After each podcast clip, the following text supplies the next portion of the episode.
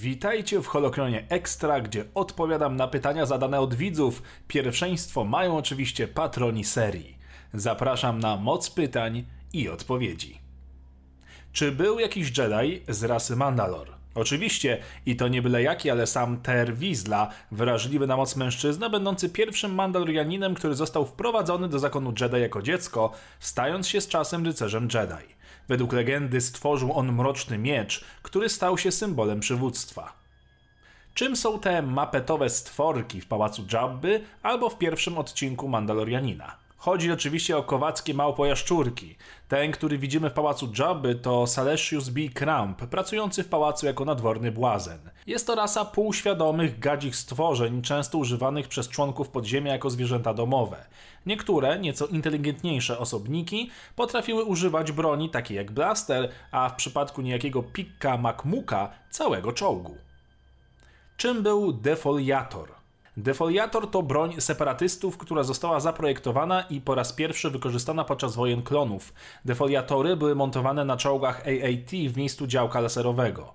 Była to stosunkowo niewielka wyrzutnia specjalnego pocisku, który był wystrzeliwany pod ostrym kątem i pod podobnym kątem uderzał w cel. Tworzył wtedy ścianę ognia rozprzestrzeniającą się we wszystkich kierunkach i spalającą wszelkie życie, które spotkała na swojej drodze, ale nie powodowała ona żadnych uszkodzeń droidom czy urządzeniom. Ściana ognia mogła być jednak skutecznie zatrzymana przez tarczę planetarną. Co robił zakon Jedi, kiedy rodzice lub opiekunowie nie chcieli oddać zakonowi swoich dzieci wrażliwych na moc? Gdyby nie udało się przekonać rodziców do rezygnacji z wychowania własnego dziecka, Jedi trzymają dziecko na liście i obserwują jego rozwój z daleka. Mogą później ponownie zwrócić się do rodziców. Zresztą Jedi nie zawsze biorą na listę każde dziecko z wrażliwością. Rodzice koniec końców decydują sami i nierzadko odmawiają. W przypadku najbiedniejszych rodzin oddanie dziecka na lepszy żywot ma sens, ale jeżeli w domu wiedzie się dobrze, a sama wrażliwość na moc może pomóc w naturalnych instynktach, to dlaczego by porzucać swoje i tak już utalentowane dziecko i oddawać je w opiekę kosmicznej sekcie bezdomnych? O co chodzi z kocem mistrza Jody, który miał należeć do Qui-Gon Jina? Najpewniej chodzi o nową rewelację, raczej ciekawostkę ujawnioną w powieści From a Certain Point of View. Koc Jody jest w rzeczywistości wykonany z szaty Qui-Gon. W opowieści Jody wspomniano, że zachował pelerynę Qui-Gona i używał jej, aby się ogrzać. Jest to z jednej strony ciekawe i słodkie, a z drugiej strony nieco creepy. Co to za stwory w holoszachach? Holoszachy, czyli Dejarik, posiadają kilka figur, które przedstawiają prawdziwe lub mityczne istoty z całej znanej galaktyki. Większość z nich posiada tak dziwne nazwy, że nie będę nawet starał się ich wymówić, po prostu przeczytajcie albo przynajmniej spróbujcie przeczytać je sami. Czy klony wiedziały, że Django jest dawcą kodu DNA? Tak, wiele klonów wysoko oceniało Django jako swój szablon klonowania, uważając go za honorowego i godnego człowieka do tego zadania. Zasadniczo wielu z nich traktowało Feta w taki sam sposób, w jaki patrzyli na niego klonerzy czy Darth Tyrannus. Widzieli w nim doskonały szablon genetyczny dla wojska i człowieka prawie pozbawionego wad. Czy Iłoki się goliły? Nie.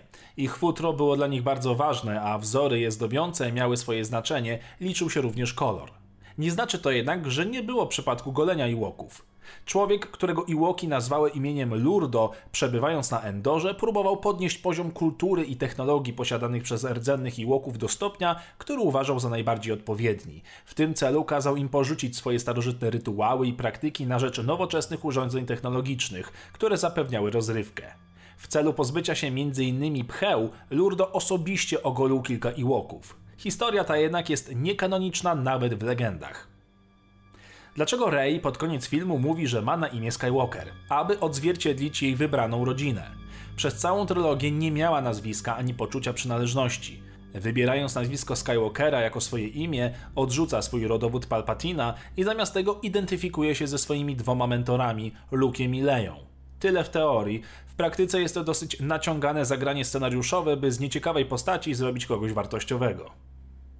Czym była maszyna do tortur, której Vader użył na Hanie Solo? Groteskowo wyglądająca maszyneria była w rzeczywistości generatorem siatki skanującej i była częścią sprzętu górniczego, który analizował metale, emitując ładunki elektryczne w celu zebrania danych. Vader wykorzystał ładunki elektryczne, by analizować ciało przemytnika w bardzo bolesny sposób. To wszystko na dzisiaj, dzięki za oglądanie i pamiętajcie, że wy też możecie zadawać pytania, jeżeli jesteście patronami serii. Wbijajcie na Discorda, obejrzyjcie poprzednie odcinki serii Holocron Extra i koniecznie obczajcie nową serię Aperacjum, która dotyczy w całości uniwersum Harry'ego Pottera. Niech moc zawsze będzie z wami.